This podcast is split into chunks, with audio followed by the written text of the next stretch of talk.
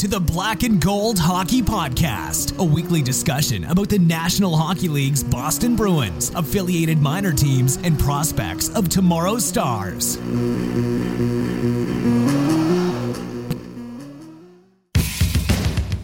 fights to keep it in, does, has it in the corner to Sanderson. Back in front to Orr, shot, scores! Bobby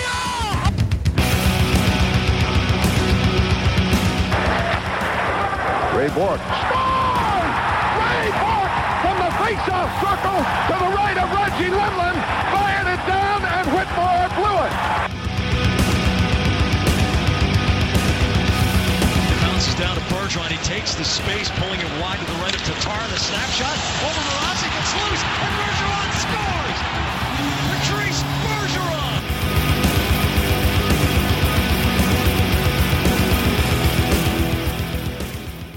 There are three ways you can support the show. We are available on Apple iTunes, SoundCloud.com, and on thehockeywriters.com, located in the podcast channel of the website. Now here's your hosts, Mark Allred and Rob Tomlin. Hello, Bruins fans. I'm Mark, and welcome back for episode 54 of the Black and Gold Hockey Podcast, brought to you by Beast from the Northeast Sports Clothing Company. If you're in the market for some one of a kind Boston sport designs, please go to northeastbeast.com and enter spe- special listener promo code Black and Gold for 15% off future orders. If you're an Amazon shopper and would like to cut the cost of running our podcast and website, please go to blackandgoldhockeyblog.com and click on the Amazon banner to the right of the screen. We would certainly appreciate the support. Um, I have to do, welcome in uh, my co-hosts uh, Rob Tomlin and Court Lawan. Gentlemen, how are we doing today? Anyone else there? Hello, Hello. Are you guys all Did there? Did we lose Rob? Did somehow Rob get Mike's computer from Bruins Beat? Wow. Yeah, I was that was so good. I had to say it. All right, he's he's out. Is he out? Out? Yep. Yeah, he's out. All right. Get the fact. Okay, can we? Because I know how hard it was you to say everything that just happened. So, can you somehow re-edit it when we get him back in, or? I I think he's here now. Yeah, I'm back. I don't know what happened. You just totally cut out on my end. That's all right. Um. So You I'm being outnumbered now. There's, Rob- there's Rob had a- Americans now. Rob had a Rob had a Brexit. Yeah, Oh, put on Brexit happened. Oh no. Um, Hey, I'm Canadian. Don't don't don't lump me in with them. yeah, but you in the Americas, it's it's Yes, but it's totally different. Well. wow. I don't know about that one. Uh, Well, wel- welcome everybody. uh, welcome Oh, back for Hackers. the uh, the Black and Gold Hockey Podcast, where we are not biased about where we love to hang out. Um, uh, we got a very interesting show uh, today planned. Uh, a lot of topics on the agenda.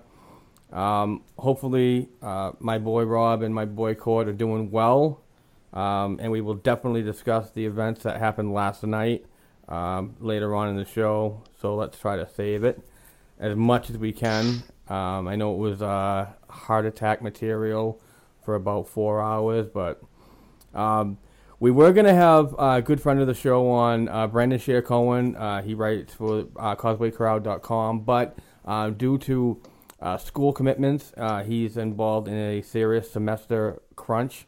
So um, we have uh, Spencer Fischetta. I hope I got that right again. I'm really sorry if I didn't. But uh, he's a sport uh, stats and analytics nerd at Endicott College here in Beverly, Mass. Um, and he's a he operates the Puck Nerd and Puck Rants YouTube channel and affiliate podcasts. Uh, you can find him at pucknerd.com on Twitter. Uh, Spencer, welcome aboard, sir, and thank you for coming on on short notice. Yeah, no problem, guys. I'm really excited. I'm a big fan of the show. Uh, it's my, this is my big time debut on the uh, on the world stage, so uh, we'll see how it goes. I'm sure you'll do fine. Um, you're a good tweeter. You've got um, good hockey knowledge, and uh, one of the reasons why I, I had you on my list to um, to uh, to join us today. So uh, welcome aboard. Oh, I appreciate it. All right. Well, the um, games uh, three and four didn't exactly start off as I thought games one and two would last week. They games one and two they split the series at one and one, but on Monday night, um, an an overtime game. All these games are like one goal games, and it's so frustrating. But it, it, it is what it is. And um, on Monday night they lost four to three, and on Wednesday night they lose one to nothing. But last night's game was just an amazing one. They're facing elimination, and they just they come down two to nothing in the first period. And oh, I think it was the first period, but they're down two to nothing regardless. But come back as a group and fight back with some a player that I mean just amazed me to come back and double overtime and win it. Um, how did you guys feel about the week and the games that happened, the three games this week? Um, to me, it, it's how you called it before. Um, we were surprised that the Bruins made the playoffs. That was the the expectation for the Bruins to make the playoffs. That's the, that was the goal, and I think they're starting to realize that now they can make it. It's about building that team that can stay in the playoffs. So if we go out in the first round, to me, it's still an accomplishment. So I'm really happy with how the team's gone on. To be honest, I I I agree with with uh, Rob's assessment. I was I was a little bit shocked that we made the playoffs. I'm I'm, I'm not. Uh, I don't want to sound like a pessimist, but uh, it is what it is. I didn't I didn't think the way they were playing, um, right after the All Star break, uh, was a playoff team. Uh, they came together in the end, and we actually pulled it off this year instead of the opposite. Um, but so far with the Senators, I, I felt we have been outplayed. Um, Tuukka's kept us in the games, uh, but it's been uncharacteristic of the Boston Bruins um, from what I've seen. Like we are missing four of our, our defensemen, which is a, is a huge loss. Now it's three because um, we got Miller back. But when we're losing faceoffs, like we last night was, I think, the first game that we beat them in faceoffs, the whole series. Yeah. And that's something like, and I'm talking about Bergeron. Even not like last night, he had his he had a good game in faceoffs, but he hasn't been really um, winning the faceoffs. But it's just been one of those weird things. We're out hitting teams, which is great. Um, Ottawa's getting a lot of block shots. It seems that uh, anytime we try and put something on the net, especially Marchand, it's hitting somebody. So maybe we just got to find some lanes. But uh, last night, uh, after the whole Krejci thing, and even Cassidy said it, um, I don't know who it was on the Senators that made the comment that he made, but uh, I'm so glad he did. Yeah, it seemed to piss the team off. Uh, And- oh. I mean, when you when you're talking about them block shots as well. Sorry about that. Um, when you're talking about the block shots, you look at their top four defensemen. You got a guy like Marc Methot, who's known for blocking shots and being a tough guy. Uh, Erik Karlsson has become one of the best all-round defensemen in the league. Has blocked insane amount of shots over this series. You got Cody Ceci, the young prodigy over there, who is known for being quite good defensively, and then you've got Dion Phaneuf, who is his best part of his game is in his own zone. So, I mean, when you look at a team like that, it's going to be hard to beat them. And never mind about the the speed that they got up front, because that's what's killing our team is the the speed of their forwards. So yeah, I, I, don't know about you guys, but I feel like this has really come down to two things. Uh, the neutral zone for the Senators is almost impenetrable, and I don't think the Bruins have really figured out a surefire way to beat the trap. Uh, and every time Erik Karlsson gets the puck, a bunch of the players just stop and watch. And that's that to me is the most frustrating part of the series thus far is that I don't think they've been out of the games. I think that they're letting guy like Karlsson get in their heads, and it's a little difficult to game plan for a defenseman rather than a forward that's pushing the attack. But that's really what you have to do if you want to be successful against Ottawa. And I don't think they found the right combination of uh, forechecking and line combos and everything to neutralize the threat that is Erik Karlsson. I don't think we have the speed to to match up with Erik Karlsson. He's a he's a he's a generational player for defensemen. Um, I'm not gonna go along with I can't believe TSN um, what they said about him and said that he's the second coming of Bobby Orr. Yeah, I, I got a little offended by that, um, and and I talked to my father about it today, and he, he his exact words was my tweet. It wasn't me. It was my father saying, um, uh, "Stop with the comparison. There's only one Bobby Orr. Please stop insulting each other." um, he, Erik Karlsson's amazing. Uh, he's got so much speed. He's got so much range. He sees the puck. He sees the play differently. He generates offense. Unfortunately, we don't have the speed to match with that.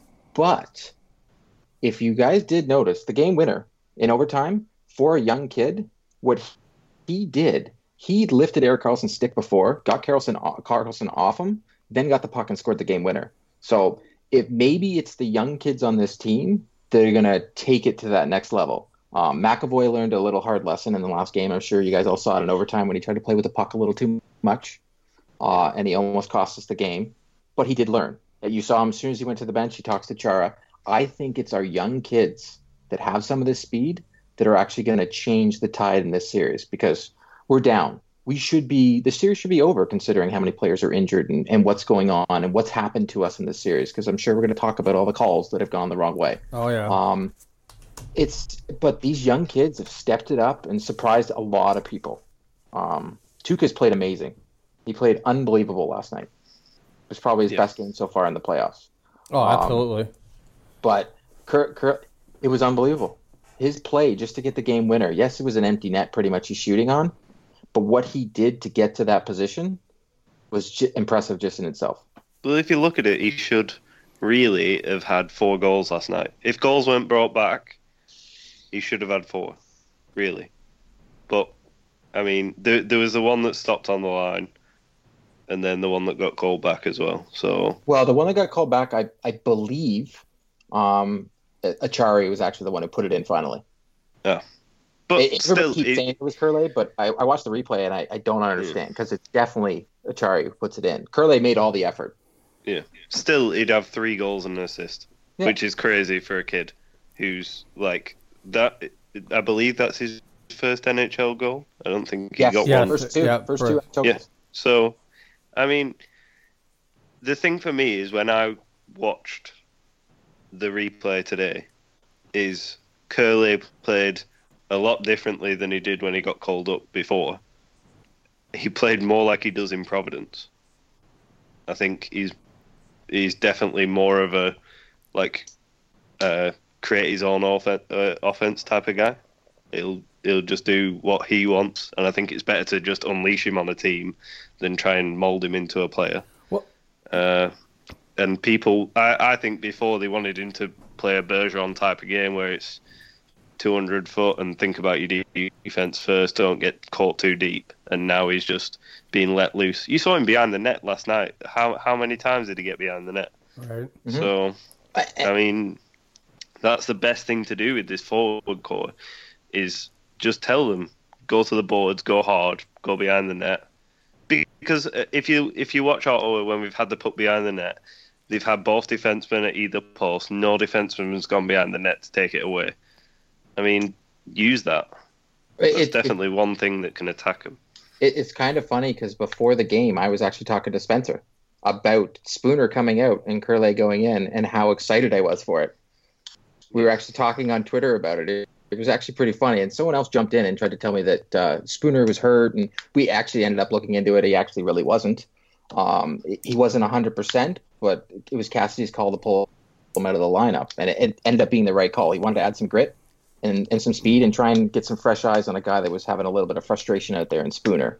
Um, but I do want to give a shout out to a, a friend of ours, uh, Frank Dottie, who actually called exactly play by play of what was going to happen in overtime and how the kid was going to score the goal, which is crazy. He called. And and there was going to be one call back that Yeah. called as well, which I- is I don't- insane. I don't get it. He's friend of the show, and he he pulled it off last night. He he called the callback and he called the goal. So kudos to That you. Is, that is yeah. he's been back to the future, hasn't he? Definitely, Yeah. definitely got to be something in the water in Illinois. yeah. That is crazy. R- real quick, I just want to touch on, um, uh, give my opinion about about Curley, Curley, ah, Kuraly. Um, from watching a lot of his games down in Providence um, this year, uh, I see a very um, a mixed player. He's got skill, he's got talent, he's got great attributes, but he plays a heavy game. Uh, he's very good along the boards. He crashes the net hard, but he, to me, in Providence, he calls out to be a third or fourth line, bottom six forward. So when he got inserted into a top six role with the with the loss of Krejci in the first period, I believe that excelled his game and brought out more of what he can actually do and offer this team. And what I want to do right now is I want to segue that right into what Spencer's going to talk about with um, Spooner. Um, Spencer, I gotta I gotta ask you, do you feel is that um, game four might have been the last game for Ryan Spooner? Uh, no, because I don't think that Krejci is going to be ready to go tomorrow, and I think Spooner's going to have to be put in there. They don't exactly have the center depth I think that they trust to put someone in that top six role. And I think if Spooner's given free reign to just do offense and not have to worry about defense as much, he'll be okay.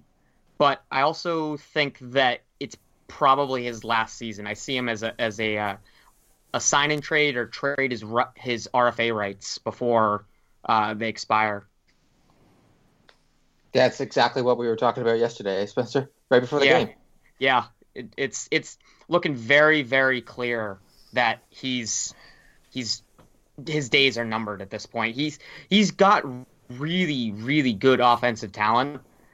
He just is one of the streakiest players I have seen in a long time. You're listening to the Black and Gold Hockey Podcast. You can catch our show on the Hockey Writers Podcast channel, available at thehockeywriters.com.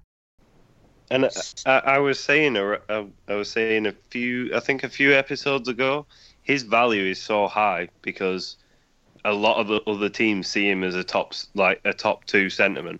So he could either play it like the second line, definitely, or can fill in for a first line role sometimes. Uh, and I know a couple of analysts have said that there's a possibility of him being a second line NHL center for his offensive talent. Yeah, well, um, his, and I mean, uh, you look ar- you look around the league and what people are giving up for like players like this. Mhm. I mean, you could get we could get a high return for him. We could get, I mean, even if it's just draft picks and a prospect, you just say, right, it hasn't worked out. We move on, but we get something back for it. You just And- don't want to let him walk. and you're saving the cap space because he's an RFA at the end of the year. And and I, I believe we talked about it last week when I when we said when McAvoy first came in, and I, I, I still am impressed with the kid. As soon as I saw McAvoy on the point on the power play, I said Spooner's days are numbered. Uh, he, Yeah. His Spooner's pre only role near the end of this year was the fact that he could play the point on the power play, and he, he plays it well. He moves the puck well. He's got great vision out there. It's just unfortunate that he's just not fitting in, and he's a good player. It's it's just maybe sometimes you know it's a time for time for a change of scenery. Just like when we had to lose Claude this year. Claude's a good coach. It's just it was his t- it wasn't his time anymore, and and unfortunately, Spooner's not fitting in. He had a great year. Um, last year, it's just it's just not working out for him. But last year, he was also filling in for Krejci. If he's not getting the minutes, we don't see it from him. He's not being Well, able to generate minutes, generate he's not- points in lower minutes. his number one asset is his skating as well. Like Yeah. the way he skates, he that whole like twelve to six way he skates is you don't see that around the league, and it confuses de- defensemen when he does it because they can't tell which direction he's thinking of going. So I mean, like I I think he's not let uh he's not allowed to use his skating game with the Bruins because it is if he gives up the puck while he's skating, that's it.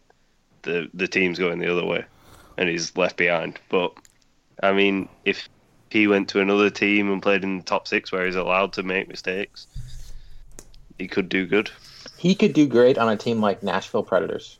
Fast, fast puck moving team that it, that has size on the wing because that's what they have to uh, to play down the middle for them because they don't need the size in the middle like most teams do, and that's that's the only asset he doesn't have for a centerman. He doesn't have the size, Size. Well, but he's got And- this, like Rob saying. And they've just lost. great. They've just lost uh, Mike Ribeiro. Yep. So I mean, there's they need someone to fill in that role. And And, I mean, there's there's probably about six or seven teams around the league that could do with a Ryan Spooner on the team. And they have, So- they happen to have this guy named they have a plethora of defense, and they have a, this left shooting guy. I believe his name's Ryan Ellis. That's the sarcasm here. Um, that's pretty pretty darn good. I That if we love could me get some him back- Ryan Ellis. Yeah. Ryan Ellis is right-handed. I'm right-handed. Oh, okay, forget him. forget him. We need a lefty. Forget I- it. I mean, you have like Ekholm, who who's left-handed, who's a young guy who's meant to be like a hit or miss prodigy on the blue line. I mean, you Nashville have just like they have about three defensemen ready to come up from the AHL Mhm. next season. They also have about five players all on four years or more contracts. So there is guys there available.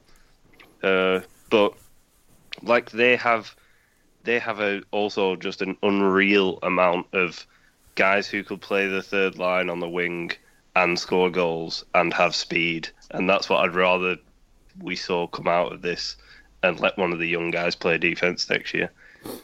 Uh, I mean, Zboril, like uh, Zboril, Lauzon, one of those guys might have the game to fit in on the bottom line. If they don't, you re-sign Morrow for a year. Well, isn't Lauzon with Providence now, Mark? yes, but he's Who's not. his- he's yes. he- he's in the line. He's on the roster, but he's not in the lineup. Yeah, and that's the right thing to do because the guy's just shown up now. You don't scratch some guy who's played an entire season just for a kid to play. Right. If that kid's going to be there next year, you don't just give up the spot. The reason those guys got got uh, like got spots last year is for the amateur tryout things. Some of the players. And a lot, a lot of the, a lot of the roster spots that, um, that they, not, not, I'm sorry, a lot of the insertions into the roster and not the lineup is to give them a more of a professional feel. Um, like, Yeah. like Zach Senyshyn, um, was brought up from the OHL Sault Ste. Marie Greyhounds last season, but never got into a playoff game, even though there were only three playoff games because Wilkes-Barre Scranton Penguins swept them. But, um, yeah, they're, they're we'll up for, soon find out what that's like tonight. well, I- I'll get into that um, a Hey, little don't later. steal thunder, Rob. I'm but sorry. um, Um, just check. real, I was going real, for the segue, but it's too early. Oh, here, it, just to let you know, um, a, a live update. Um, Mark Darren Burris has officially just drove by and waved. Um, he, he just sent me a message, just just to I'll let you know. He wanted to let you know. Darren, I'm waving right now. Four nine. I mean, uh, ninety. Interstate 95 is uh, very close, so uh, safe travels. Um, I wish I knew earlier. I would have. I would have. You know, had a beer with you or something. But uh, be safe uh, and have fun in Boston uh, this weekend. Uh, just real quick, t- touching on on on, on Ryan Spooner. Um, the kid is fast, and, and there's no doubt about that. And I believe that his speed warrants him time on the power play. But his production on the power play has slowly uh, disintegrated. Um, he had 39 points last season, and 18 of those 39 were power play points. But towards the end of the year on the power play, he's been basically a no-show, and, and especially in the four games that he got into uh, his first four uh, playoff uh, games, career games. So he's got two assists. He's contributing a little bit, but if he's not doing point production on the power play, my question is why is he there? Put him on another area of the team, but the power play might not be where he's needed right now. It, it sounds like they're trying to fit a square peg in a circular hole, is what Yeah. they're doing. But it, it's it's even more perplexing because they have a, a Ryan Spooner replacement already. I I went through and I looked at some, some comparables for him in terms of his his uh, possession stats and how he's been playing.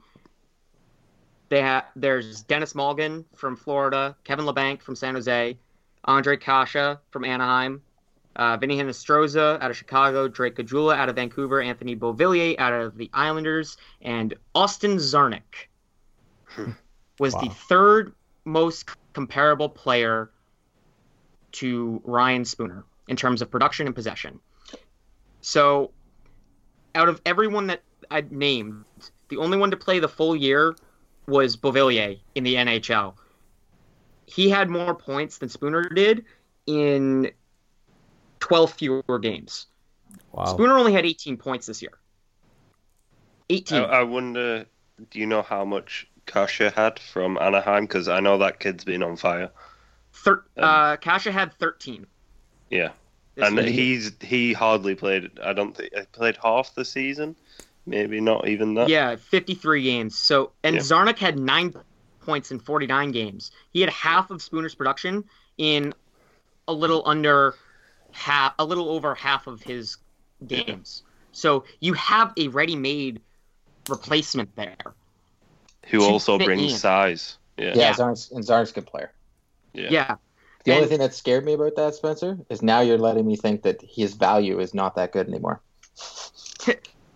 No, I think Trade-wise. it is though because you look at that list and they're all really young, exciting, up and coming players. Yeah. So I think that like Beauvillier is a former first round pick. Uh, Malgin is a, what looks like a steal from the fourth round for Florida. Caggiula was a, a high end free agent signing out of college after his senior year. Those are all guys that you're going to that teams are looking for to plug into their offense to drive play. The only thing that I hope they don't look at uh, is how Spooner drives play because right now he's sitting underneath Matt Beleskey and Riley Nash in terms of Ooh. uh, expected goals for percentage and uh, or C4 percentage, which are his possession numbers and how many goals are expected that he produces when he's on the ice. So I'm hoping that teams don't look into that too closely. But uh, I, yeah, I have a it's feeling they will. Yeah. And now he's not. He's not- everybody- he's not as as he's not as productive as as we've made him out to be. He's a very exciting, dynamic player. There are very few players that have his kind of edge work that he uses in the offensive zone, and I think that given the opportunity in the right situation, he is absolutely a bona fide second line center, and he'll drive that line. He's Yeah. not being given the opportunity because he also does not play with the greatest quality of teammates because that's the other thing I looked at and he's in the bottom half of the Bruins quality of teammates play. He's play he's not playing with very good players that drive play either. So he's doing the best he can with what he has. It's not fantastic, but it's also not close to where I think his ceiling could be given the right opportunity and the right space. You've seen that when he's had to replace Krejci on that second line. Yeah. He's looked great, but he's No, not I mean, in that position all the time. you give him Pastrnak and Marchand on either side of him, and I guarantee he produces points. That's ridiculous. But y- you give him, you give him Beleskey and Jimmy Hayes, he's not going to put up much points. But they get to call them the VHS line. They love the name. but Yeah. what, what, one thing I one thing I think does hurt him also a little bit is he's the one who, if we if we all remember, he called out Julien after the Yeah. whole firing and pretty much blamed his production on Julien. Well, it doesn't look like that was the problem. Yeah, we got a Um, new coach he- now. Where where are you? Yeah, and I also found out someone was telling me. I guess when he was in the OHL, he kind of had a hissy fit and asked to be traded down there too. I didn't like his coach and got traded to Kingston from Peterborough. Well, So maybe he's just a problem. I, I'm I'm not too sure, and and maybe he just, like I said, maybe it's just time for him to move on. but if you also look at the centre depth for next year, I mean, you got Bergeron and Krejci as a lock. JFK. I say, I, I think you've definitely got Acciari as a, a lock for the fourth line. Because the Mhm. Bruins have put a lot of time into that guy, and I really think that they're going to keep him up there next year. yeah, he plays Because well. Moore's not coming back, I don't think. No, And but then on that third line centre, you've got Kuraly, JFK, Czarnik. How many options are there for that third line centre spot? a lot. And Mark, you were saying you were saying JFK is he's a natural center. He it's Yeah. not like you can flow him over to the wing. Right, But I mean, if you work with him on the development camp that's uh, going to set up this summer on in July, and you get him into rookie camp, and then you get him into the NHL camp in September, you know, you have all that time to get him used to another position.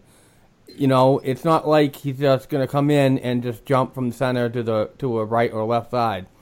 Uh, I, I think if there's if there's versatility needed and he wants to play, he's going to have to learn to, uh, to adjust his game. I mean, look at Ryan Spooner. I hate I hate bringing this kid up all the time, but uh, natural position, natural center position, but also was was forced to uh, uh, from injuries and and better players coming into the lineup that he had to was forced to go on the right side. So and he looked miserable playing on the wing. Oh, He- he- absolutely. He, does not know where he's going. He doesn't seem to know what he needs to do, and he doesn't doesn't look at all comfortable. He, he ne- completely negates his game when he's on the wing, so it's not even worth it to, to Yeah. try it. He looks a little But- ten- tentative to go in the corners. is the There's word. only one problem with saying that about Ryan Spooner. If if you look at all the holes that he filled due to injury on the wing, every single slot that he went into was made for a power forward. Right. For someone who's going to hit and smash. Because he played the right side of the third line, which has always been a big player. Uh, he played the right side of Krejci, who's always been a big player. Um, and then he played the right side of Bergeron's line, and we all know Bergeron only passes left. So yes, that's why like all these people that get mad that Pastrnak's not on there. It makes perfect sense to throw Backes Oh, yeah. on there. That and if you notice, Backes went back on for until Krejci got injured, and Marchand didn't have to do all that corner stuff, that spinorama thing he continues to do over and over and over again. I think he uh-huh. got a highlight of it on the NHL network, and he was like, Yeah. "Right, I found how the Bruins get highlights." Yeah, like, he does it every time. He comes in. Next game we watch, guys, watch. Marchand comes in. He stops, does this turn thing. Just, just Yeah. do something else, please, because he's such a good player and he's looking invisible out there. Can I talk about one thing though? go Yeah. There is one guy who is showing leadership beyond his years. You're listening to the Black and Gold Hockey Podcast. You can catch our show on the Hockey Writers Podcast channel, available at thehockeywriters.com. and it is David Pastrnak. Oh, I was Did you just Yeah. did you see him in that goal? He he shouted at everyone, "Come on, let's go, let's go!" Like as soon as the puck entered the net, he was screaming at his other players. He went to the bench, and while he's fist bumping, he's going, "Come on, lads, let's go, let's go, let's get going." and he's hitting. That, for a kid, for a kid who is like what twenty years old, Yeah. I mean, this like you don't see it around the league, and this is what the Bruins need. They need these young players to step up because, I mean, Bergeron and Krejci aren't going to be around forever. Uh, David Backes definitely isn't going to be around forever, and Chara's looking like he's either at the end of his career this year or next year. So, I so mean, he was he was plus one last game with six shots on net. Yeah. Pastrnak was amazing. Yeah, and he he just seems to like. I think the the Paul season has just made him a completely different player because he looks totally different than he did all season. He's playing. Uh, ang- he's playing angry. Is what Yeah. he's doing. He's playing. He's angry that they're down right now and that they've been beaten the way they've been beaten, and he's determined not to let it happen again. And you can see it every time he steps on the ice. He's his eyes will bore holes right through you, through the television. Well, But th- I know there was a point where he was stood with a fan, and the fan was trying to get a photo with him, and for about five minutes, he was trying to trying his best not to smile or like look at the fan. He looked really pissed off, and then all of a sudden he like had to give him a little smile and throw him a puck. But you Well- know, actually, that fan is is a, is a, a friend. It's that Tesla Yeah. girl that we know from Facebook. yeah. Yeah. So that that is crazy. But Uh, hey, so you're talking about Acciari, um, both Rob and Mark. Do you know guy had 28 minutes last night? yeah. He actually was like third most among forwards. He had more minutes than Backes. He got bumped up once Krejci went down. He Yeah. was the one that, that got a lot of those shifts. Yeah, that also on- yeah, he was also on uh, shorthanded. He almost got three minutes of shorthanded, even Yeah, though was- you know we had six six penalties against um, conveniently more than Ottawa every every game. Five penalties, sorry, conveniently. He was the bumper on that second power play unit too. As soon as Yep. Krejci went down, which I was surprised at, to be honest. But he Yeah. looked he looked like he belonged out there. Um, it's, he had six hits last night. What a game! Nice. But he's lived up to his promise of bringing offense when he came back up from Providence, Mhm. and he definitely he definitely is bringing it. He's he looks like a. I've said it like three times this show, but he he looks like a different player as well.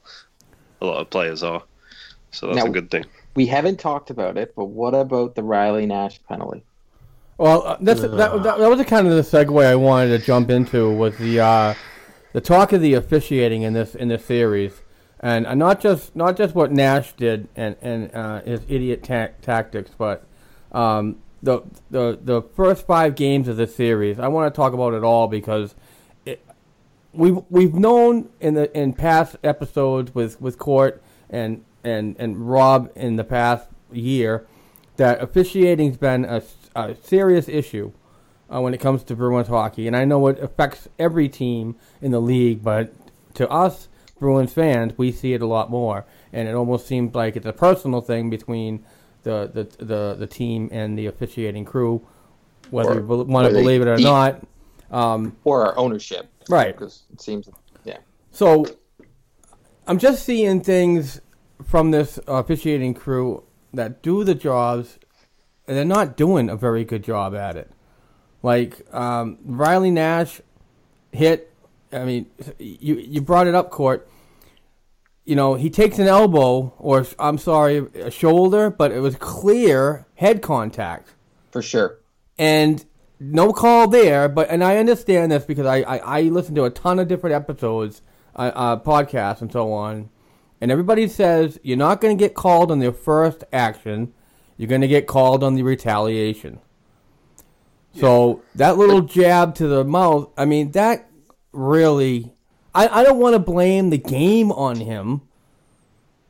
And Nope. you know, I'm not going to blame the game on Tommy Cross. Uh, uh, you know, but Well, I, I know. I No, don't- no, you can't. You can't. no, blame I'm not. I'm just, it's like a joke. yeah, I know, but uh, the thing is, right, right, Riley Nash doesn't have a lot of playoff experience. I And- saw someone say that he's played like fifty odd games. He hasn't. I'm pretty sure he's played for Carolina most of his career, And and, they haven't made known- the playoffs that much. Known as a dirty hockey player. In Right. Any way, shape, Yeah, form. but the thing is, the officiating is a lot different in the postseason. We all know that. Oh, they let him Um, play. Yep.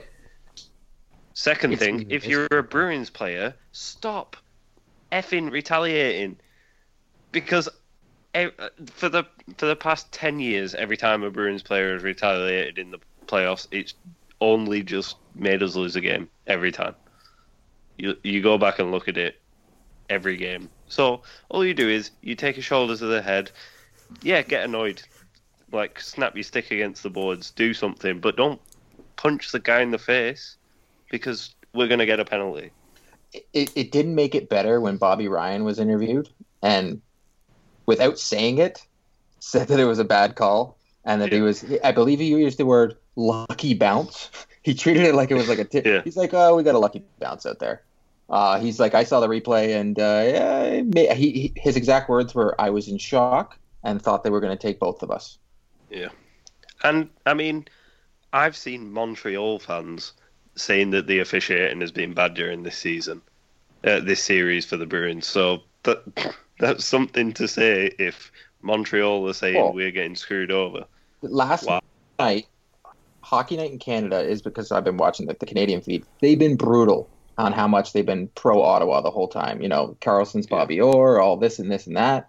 Last night was the first time I've ever seen them when, as soon as they came back after the first overtime, they were like, "Yeah, that was a terrible call." Like the whole panel. Like Ron MacLean was like, "Oh no, no, no, the ref made a made a right call because he's pro ref," and everybody jumped on him like so quickly. Of like, "What are you talking about?"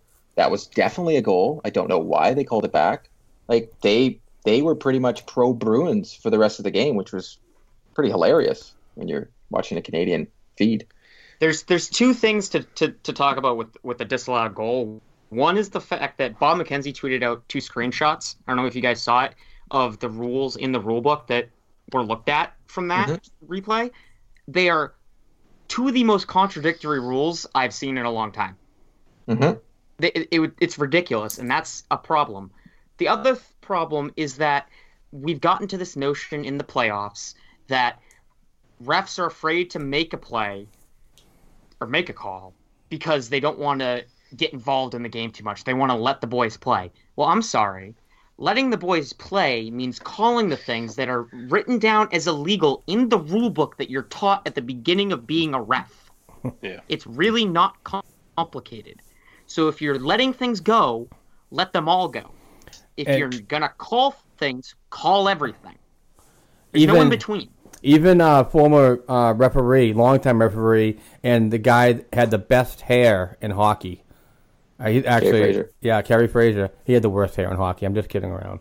I actually yelled that to him at everyone's game. I was like, "You have the worst hair in hockey," and he kind of looked over and gave me a little uh, love. I mean, uh, uh, hate look. But uh, even he tweeted out last night that i i if your body is in the crease and it's covered, it is a penalty shot. Yeah, even if you touch with your hand. Yeah. Anytime you're in the blue paint. Yeah.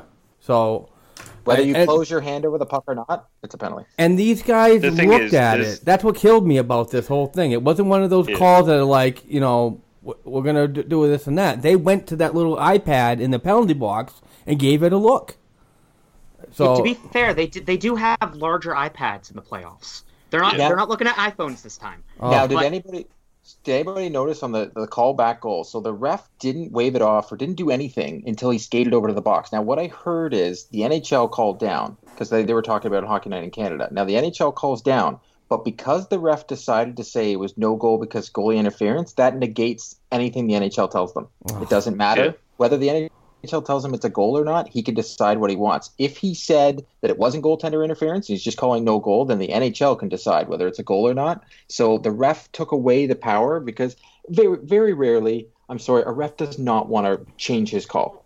He's going to call what he sees on the ice. So if you notice, before they even look at the iPad, the two, because there's two refs out there, they both talked. It looked like he decided before he saw the replay that he didn't care. He's not calling the goal back before they even looked at the iPad because they're showing there's a, another replay that shows the refs talking. He looks at the other ref. He's he you can see the body language. He's not changing his mind regardless. Regardless of what they show him on the screen because Hockey Night in Canada as they said, the only reason that Cur, um, Kuraly gets goes up in the air is because Anderson's the one who lifts him in the air. It, Anderson's the one who made he's trying to get out of the way. There's no nothing that stopped Anderson from resetting. Anderson stopped himself. He would have been in that position no matter what. Kelly Rudy was a goal. He Kelly Rudy was like, no matter what, he would have been lying like that. It, it that should have been a goal. Game was over. He started he started falling before Kuraly even made contact with him. Correct. He, he Yeah. started he started to to snowball uh, snow angel before uh, he was even there. It, it was so unbelievably clear that it was a goal that, like you said, it, it changed the minds of the Canadian broadcast, which is very difficult to do. That's that's rare that they'll all turn on on the officials. But I was more concerned about the fact that the second one that should have been a penalty shot was reviewed in Toronto, and they got it wrong.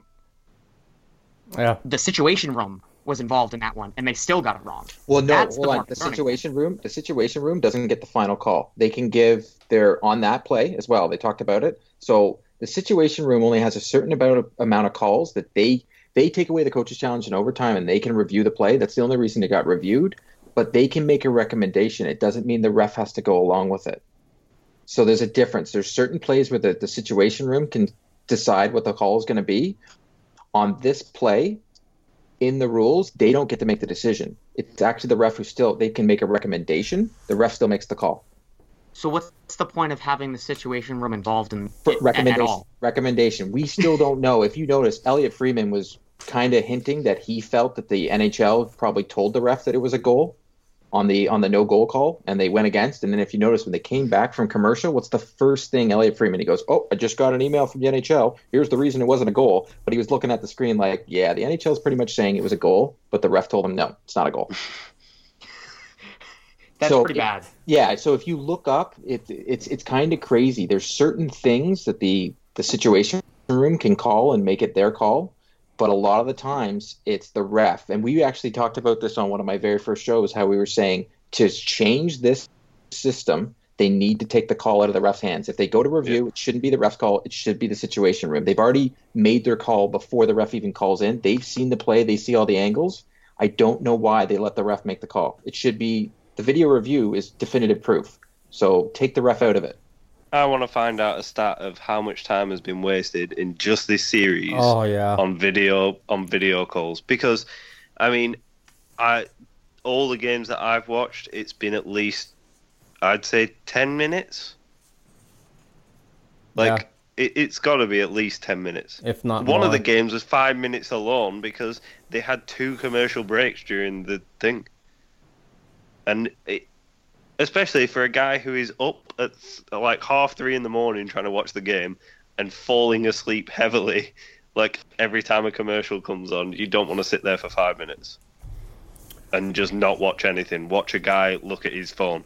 It's it's pointless. So i think just scrap the challenge. It was fine before. Yeah you got pissed off that there was a no goal thing but you didn't get pissed off that you just sat there and watched the tv for 5 minutes and then got told it was a no goal Now they've also got to change the rule. The fact on the Acciari goal, the fact that 20 seconds had gone by and they were allowed to go all the way back to when the puck actually entered the zone, when it the offside had nothing to do with the play. The puck went in the zone. There was play going in. I understand calling back a goal if it's offside. If if it's a line rush and they're going in, it's a bang bang play, and it's offside and going into the zone. But they went into the zone and they controlled the puck. Ottawa had all the chance. Ottawa had the puck at one point, and Boston got it back and then we scored, but they were allowed to go back. There's no rule.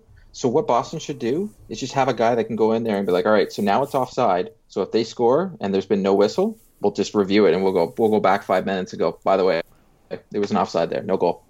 It, it should know- be. It should negate it as soon as possession is changed. As Correct. soon as you get into the zone and the defending team has possession of the puck, then you can't go back. That's that's the furthest point you can go back to. I agree. because otherwise it's it's just it's ludicrous how how many of these calls have happened this year. It's not just in Boston. It happens so many more times in Boston than Yeah.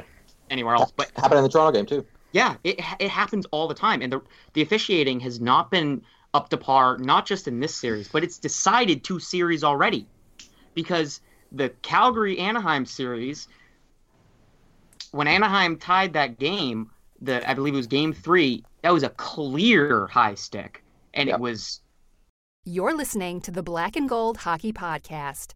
You can catch our show on the Hockey Writers Podcast channel, available at thehockeywriters.com. missed on review. And then the way the officiating in the Pittsburgh Columbus series has gone is ridiculous. Well, Uh, the, Leaf, the Leaf game last night, Anderson was hugging one of the uh, uh, of the Washington players, and they called it. They ruled it goaltender interference when Anderson made the initial contact with the Washington player. How is that goaltender interference if the goalie made the contact? The player didn't make the contact. The goalie did. They don't seem to understand what the definition of that is. There needs to be a, a very clear cut definition of what goaltender interference is that takes all the gray area away because that's where they're having trouble. Yeah, And- it's definitive. Yeah, and the league needs to come up with some sort of definitive policy on spearing as well, because we've seen three different incidents in the last two two and a half weeks, uh, with three very different reactions to them, and there isn't a lot different between each of the actual incidents. The Crosby on O'Reilly spear, the Marchand on Dotchin spear, and the Draisaitl on Tierney spear. I thought the dry one was the worst. Oh, easily. And he got fined. I- I thought that that's clearly not a hockey play, and it's an attempt to injure. You're steer you're spearing a guy in the balls. This it's very clearly to injure the person. So why are you just fining them? What about the uh, was it Niskanen last night on Kadri, where he nearly hacked his leg off? Oh and my I God. don't even Everyone- think. And, But he actually hit the say- arm. Up in arms. I'm gonna say No, I- no, no. I- I- Ovechkin touches him on the arm. Oh, okay. Ovechkin hits him on the arm. Yeah. Niskanen Grab hits him him with the blade of his stick right in the back of his knee. And you know, and you know why that happened? Because there's no longer an there's an instigator penalty now. Kadri Yep. deserved to get the living daylights beat out of him last oh, night. Oh yeah, What he did, and they're saying it's a clean hit. That's fine. I know Ovechkin was going out of his way, but you don't Yeah. need to bend over like you did because because regardless whether he was getting out of his way, you were going at below the belt. You were trying. Oh no, because Kadri's a POS, but I mean, like, he's gonna get away with so much stuff. It's unreal. And like, like if that was Marchand and he stuck a knee out, he'd be gone for the playoffs. But unfortunately, Marchand's got that name now, so he can't do anything.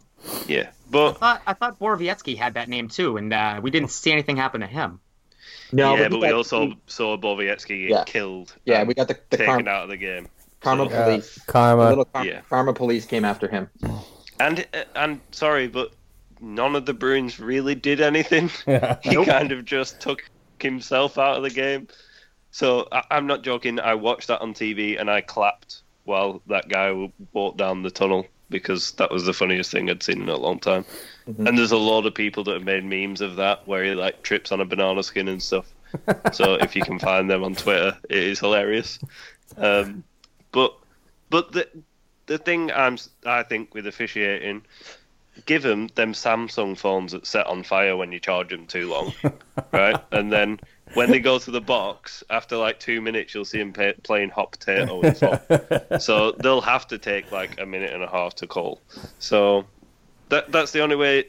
I I think they should just get get rid of it, get rid of the call. It's obviously not worked. It's obviously slowed the game down, and we're meant to be speeding it up. Yeah, they, they take Just it out of the ref's hands. It won't gone. be as long. Yeah, that's that's what's really causing all of the delay is that the refs are trying to look at all these angles on one screen and they cycle through them and they look at them multiple times, slow them down, speed them up. That's all the situation room in Toronto does the entire night. They look at all the games at every angle they possibly can. That call is going to be made within 60 seconds in the situation room based on the resources they have.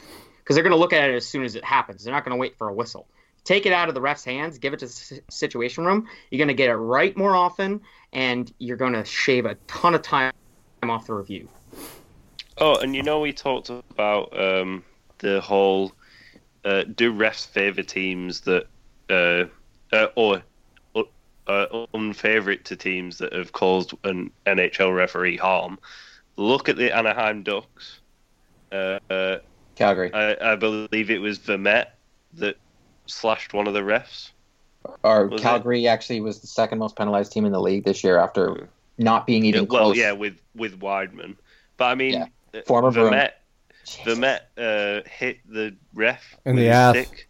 Yes. Yeah, Yeah. and uh, since then, I think Anaheim have had more stuff go, go like calls go right for them than have gone wrong. So maybe Yeah, one of the if you- Bruins players could give the ref a bit of a shove and Well, in the Vermette calls going situation, right. in the Vermette situation, Anaheim chastised their own player and pretty much sold them out. But in, in the Calgary situation, they stood up for their player, and as, as a lot of Calgary fans can, they want that guy gone now. He's like bad. well, yeah.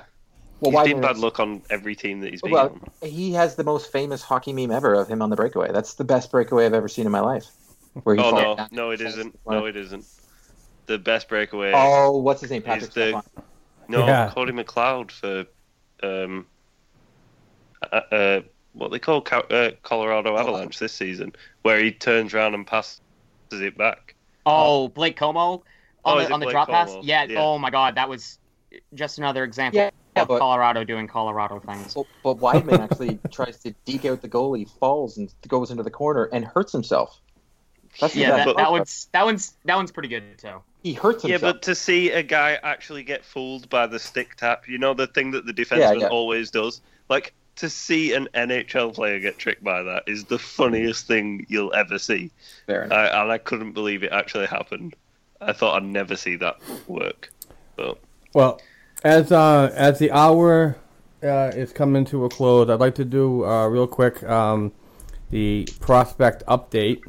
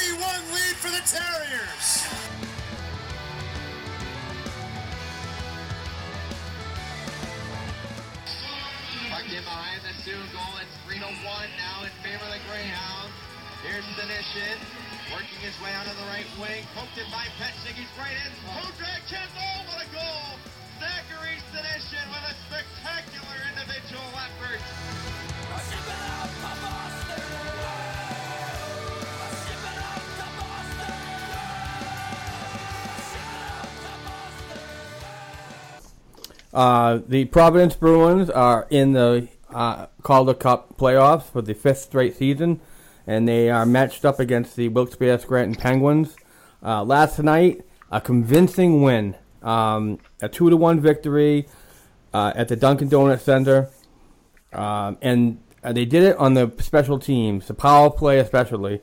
In the first period, Jake DeBrusk scored the power play goal at 2:11 from Peter Mueller and Matt Grzelcyk. And in the third period, uh, Danton Heinen got involved with a, an assist from Peter Cehlarik and Wayne Simpson at 6:12, a power play. Like I said, very good game back and forth. Um, this this Wilkes-Barre Scranton team is is deadly scary. They had 107 points this season, and got um, I'm not sure what the trophy name is, but it is the um, it's like the President's Trophy for the NHL. Um, They've been in the playoffs now for 15 straight years, and they are no joke.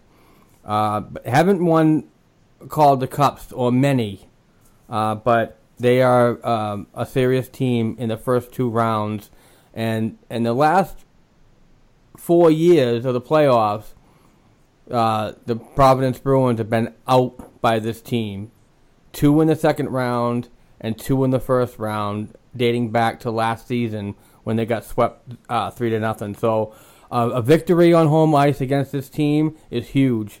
Um, and this is kind of funny the way the AHL works because the first round is a best of five, and it's weird because the Wilkes-Barre Scranton Penguins were the best team in the league, so you'd think that they get the home ice advantage, but no, not in the AHL. It's so strange that the first two games are in Providence the third and fourth and fifth are in Wilkes-Barre Scranton. So, um, great game last night. I watched it. I watched them both simultaneously. It was kind of crazy, but um, I I managed to have one eye on that game and one eye on the AHLB. So, um, a couple players that were scratched that were hoping going to get um, uh, some time, like we said earlier. Jesse Gabrielle. He only played in one regular season game at the end of the year. Uh, he was a healthy scratch.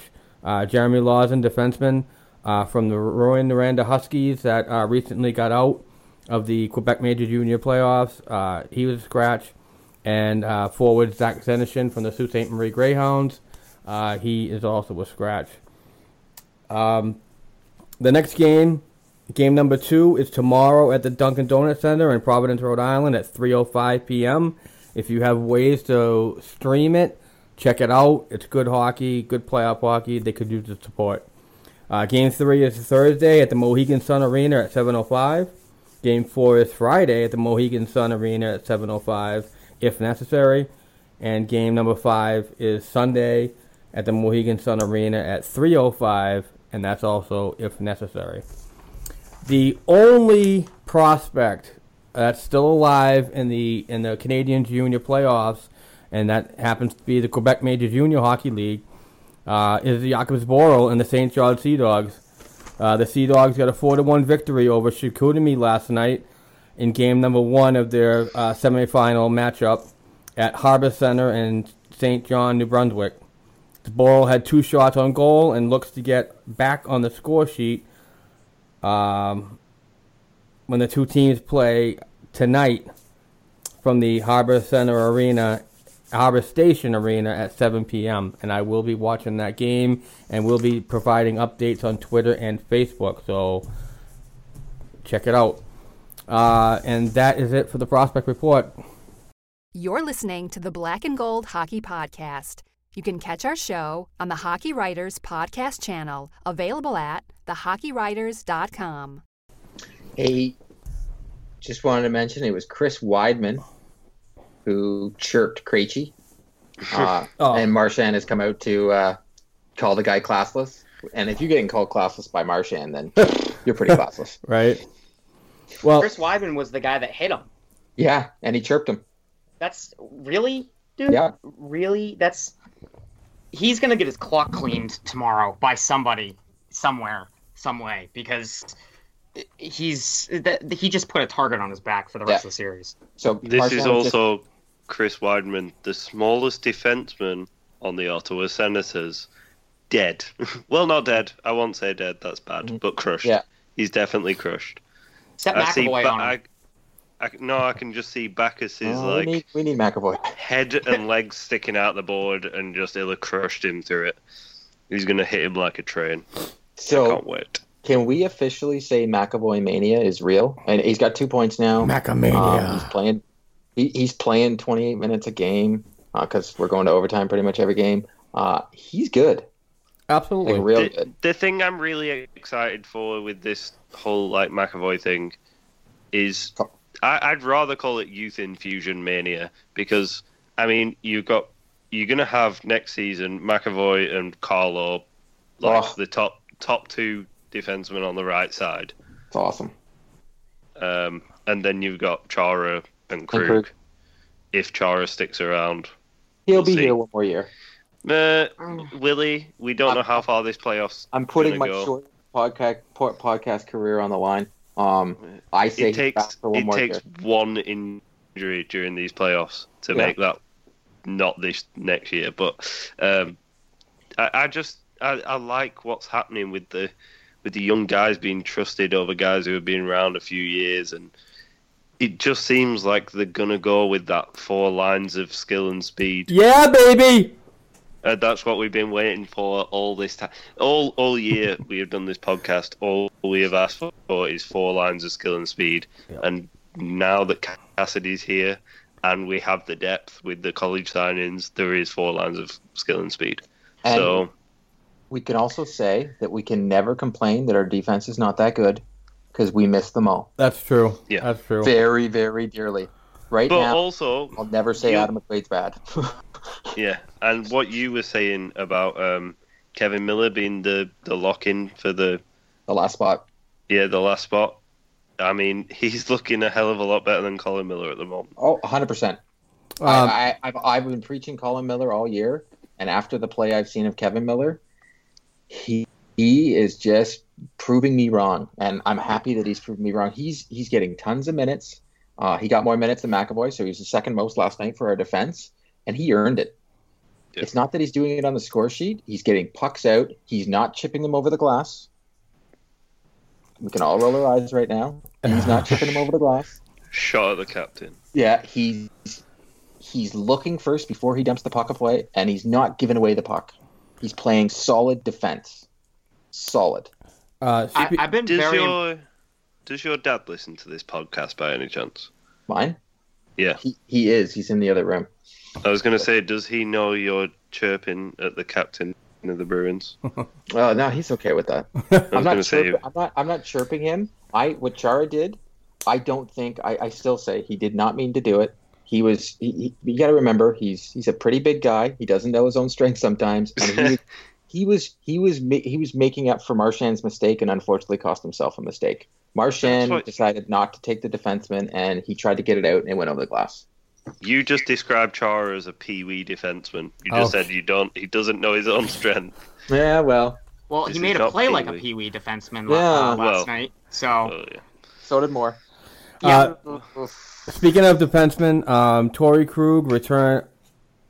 Torrey Krug's return um, is uh, doubtful, or it's um, we'll see what happens, kind of say. But Cassidy said he's been skating, and um, possibility could be ready for Game Six.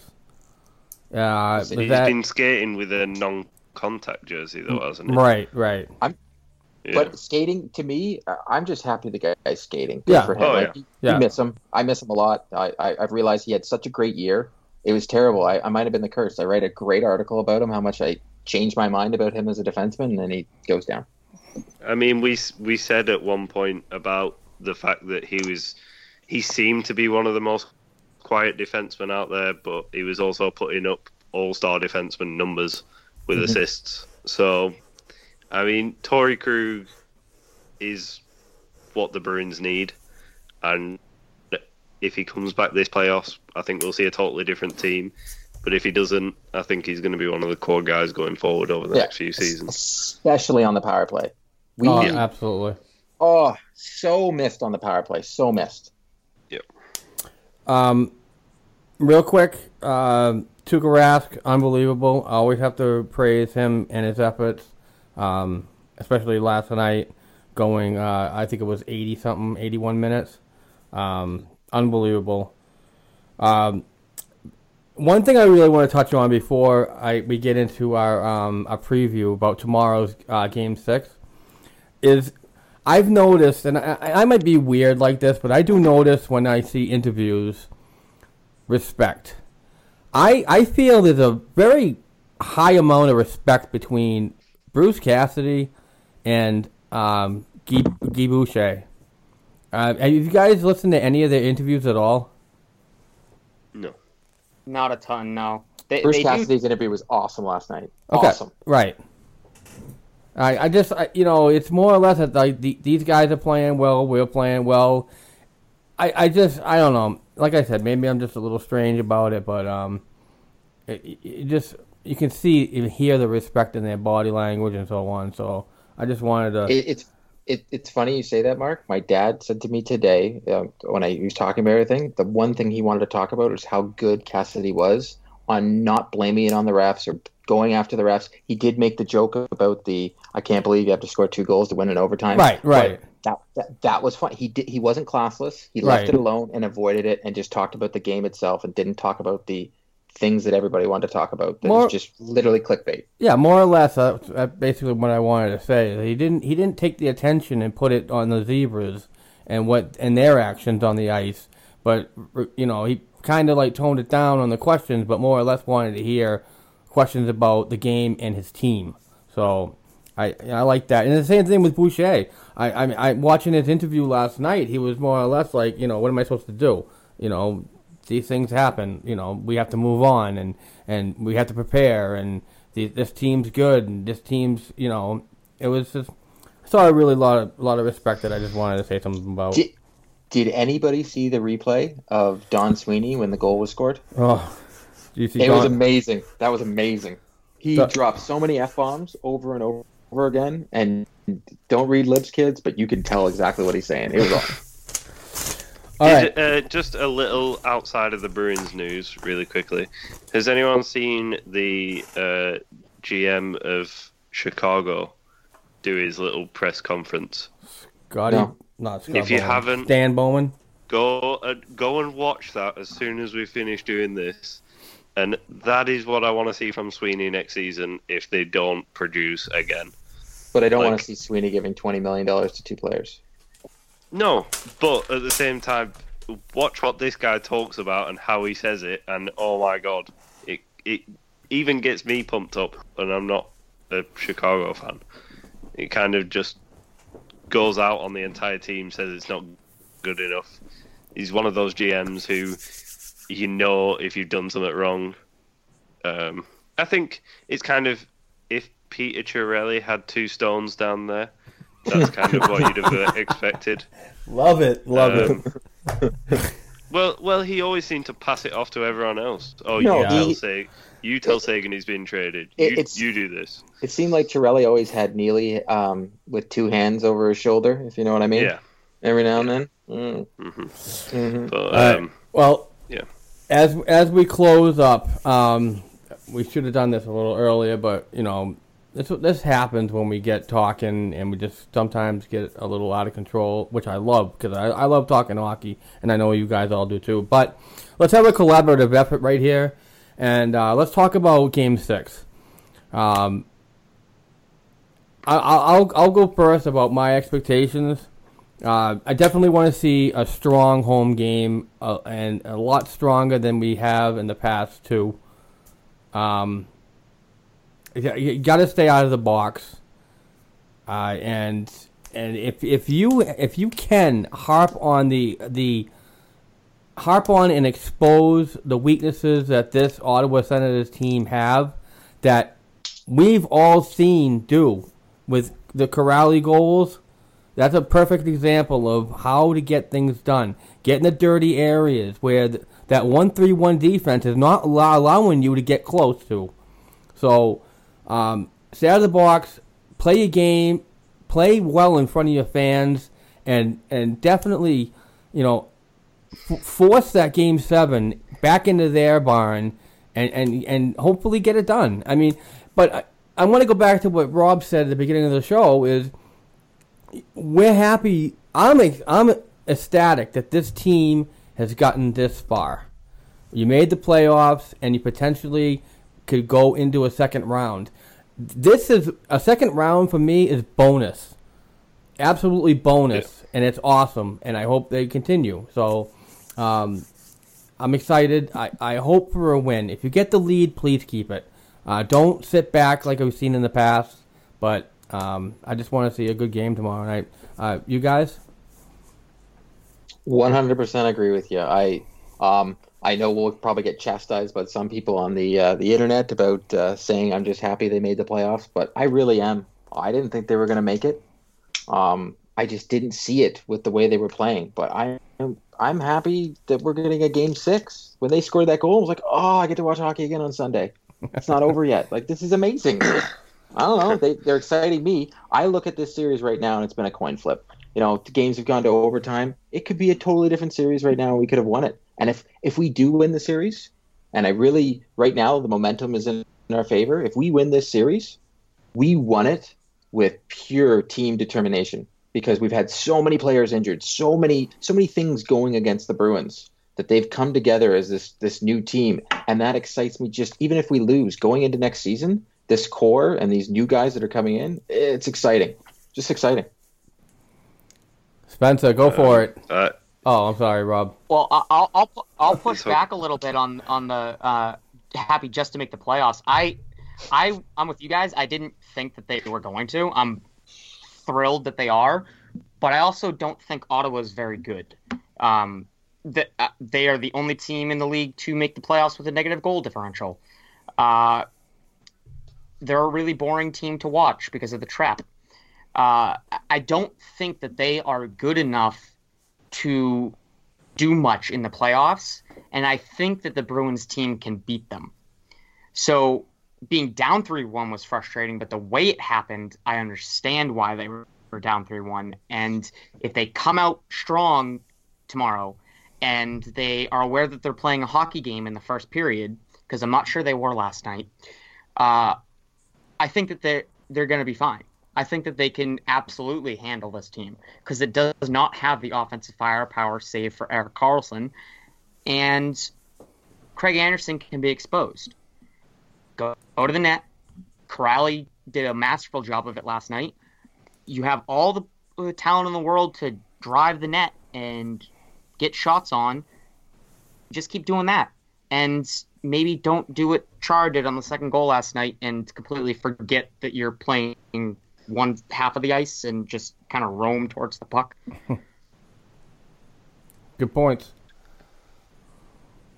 Um, I just think there's there's a few keys to beating Ottawa. One of them is something that we missed from the Claude Julien era, and that is dump and chase. Mm. It's the only way to beat the trap. If you get if you loft the puck into the zone, there's no way they can stop it getting in there. Um, they're killing us with the dump and chase game Yeah. because all they're doing is chucking the puck over the top of the defenseman. Yep. Um, another thing is uh, play one-one defense, one defenseman behind the other, so you don't get caught with two going up. Um, that's one thing to do, and then there's two players to cover. Well, there's three players to cover on the ice. Erik Erik Karlsson, who you can't cover, so just stop him skating it out. Uh, Pageau, because that guy is fast, and we'll just lose a defenseman like it's nothing. And the guy that I said was going to be the scoring leader for them, Bobby Ryan, just have someone stood next to him at all times because he's just on fire at the moment. Do all that, and I think you win. But Yeah, just, just don't let Bobby Ryan take the second shot. If you notice Yeah. all his goals, it's on the second Rebounds, shot. yeah. he gets his rebound. Yep. but it it's you've just got to. I think you with Ottawa, you've got to play a near perfect game to win because they don't make a lot of mistakes. I, I mean, they'll give Well, the puck up, but they've always goalie got a man covering it. But well, the the, goalie's goalie does. Yeah. He's I mean, terrible with the puck. well, he's not terrible. He's. I, I get it. He gives up the puck for one goal, but I mean, he's kind of killed us this series. He's made some just stupidly outstanding saves. If Tuukka Rask had made some of the blunders that he's made when he tries to play the puck behind Oh, the yeah. net, It'd our fan base would have lynched this guy by now. Yeah, but I mean, just I think if they play a heavy game, they win. That's the main thing. All their players are hurting right now. All their players are like, like Borowiecki went down in the game. Just if someone's gonna hit you, try and move out of the way. Try and get out of the way. If someone gets frustrated with you and slashes you, don't retaliate. Skate off. Go and get a change. If you feel that angry, and you need to punch someone. Get on the bench turn around and punch one of the coaches. Just stop giving. Come here, Joe stupid Sacco. yeah. Can you imagine he- Chara he's used just to it. climbing Yeah. Over the boards? He was in a, he was a Colorado Avalanche coach. He's definitely used to it. Yeah. Can we, not, can we not have one of the coaches like holding a punch bag just so they can get off and like you just have Riley Nash sat there giving like cheap shots to the face, but it's it's all good. Like I, I really think it doesn't matter if we get onto the second round. It does, but it doesn't at the same time. Uh, we're all Bruins fans. We want to see him raise the cup, but I really don't think that's happening this series. right. So, yeah. Well, Bruins. Yeah. All right. Well, we have definitely gone past, well, close to uh, uh, one of our longer shows, but uh, I definitely want to um, say thank you to Spencer uh, for joining us. Um, thank you for uh, doing the short notice research. I thought you brought a lot to the show, um, and thank you very much. Um, definitely follow Spencer at. Oh, I shit, I got rid of my notes. Um, Spencer, where can we find you on Twitter? Uh, it's at Puck Nerd Hockey. Um, it has a link to my YouTube channel in the bio page, and because I couldn't fit all of it into the bio page, the YouTube channel in the About section has the link to the podcast as well. Uh, definitely check those out. Uh, content will definitely start going up more and more as I get into the summertime. Uh, it's a little easier when I don't have class during the week. So definitely check those out. Um, I appreciate all the support. This was really cool for me to be able to do this. I appreciate you guys thinking of me and asking me to be a part of this. Oh Um, man! A- after this, you're you're you're going to be welcome on a couple more times, bud. Oh yeah, definitely. Yeah, you're a fa- I- fantastic guest. I appreciate it very much. Thank you. All right, um, I think we're just going to close it up. Listen, I I really hope that we uh, can talk again next week. Uh, there's nothing more than I want to do is continue to talk hockey on this podcast. But um, you know that remains to be seen with what the team can do tomorrow afternoon and uh, hopefully Wednesday night. So um, let's keep our fingers crossed. Um, thank you very much, everybody, for listening. Um, even if it, it does end on Monday, uh, I'm sorry, tomorrow or Wednesday, we are still going to be back um, sometime soon to talk expansion draft, uh, NHL entry draft, free agency. So we do have some stuff that's going to be planned for the summer. Uh, we might go to a limited schedule because that's golf season for me and court, and you know who knows, but um, we'll definitely keep going and then bring you guys into the next season uh, appropriately. So we have a lot of exciting things coming up. I'm working on uh, new advertising, new new stuff, um, audio inserts, and so on. So um, again, thank you all for the support.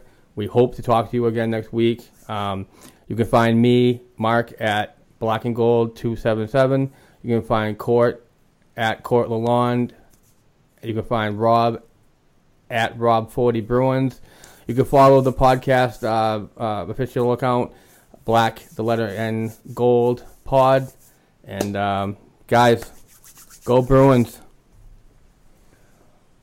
Yeah, let's get it done. Yeah, please. Let, let's let's try to get through a game without giving a third of our fan base a heart attack. Yeah, right. but hey, let's go. Let's go a game without giving away free penalties.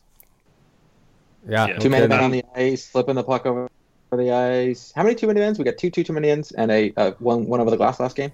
I, I feel like my might team had better uh, discipline than these guys. Oh, one thing I And did. try. Uh, sorry, I was going to say try and get more than a one goal lead because all these games have been by one goal. So I mean, we need to we need to really ramp up the offense from the Oh, and, start. and please don't go to overtime tomorrow. I have hockey at seven forty-five, and I, I just just saying. Um, one thing I did forget to mention that we are uh, we broadcast on five worldwide um, platforms. We are on Apple iTunes, Google Play, Player.fm, SoundCloud.com, and Stitcher Radio. Uh, we ask that if you are listening through uh, the iTunes app, uh, would you please go to our page and uh, give us a rating and a comment? Uh, by doing so, you give us um, uh, a better way to to get our stuff out there, um, and it, it, it's a whole rating system, so it's really cool, and we appreciate any anything you can do. Also, for non-people, someone watched the replay of Eric Staal going to the boards. It I looks ju- really I just saw I saw that. Oh, I'm actually watching the game right now. Not good. All right, everybody. Uh, thank you, Rob. Thank you, Court, and especially thank you, Spencer. Uh, that was awesome, and we look forward to having you on again, buddy. I appreciate it. I look forward to uh, to getting to chat with you guys again. It's always fun to talk hockey with people that know what they're talking about. Wow, we appreciate that. That's really cool, man. Thanks. All right, everybody. Take care, and we'll hope to talk to you again.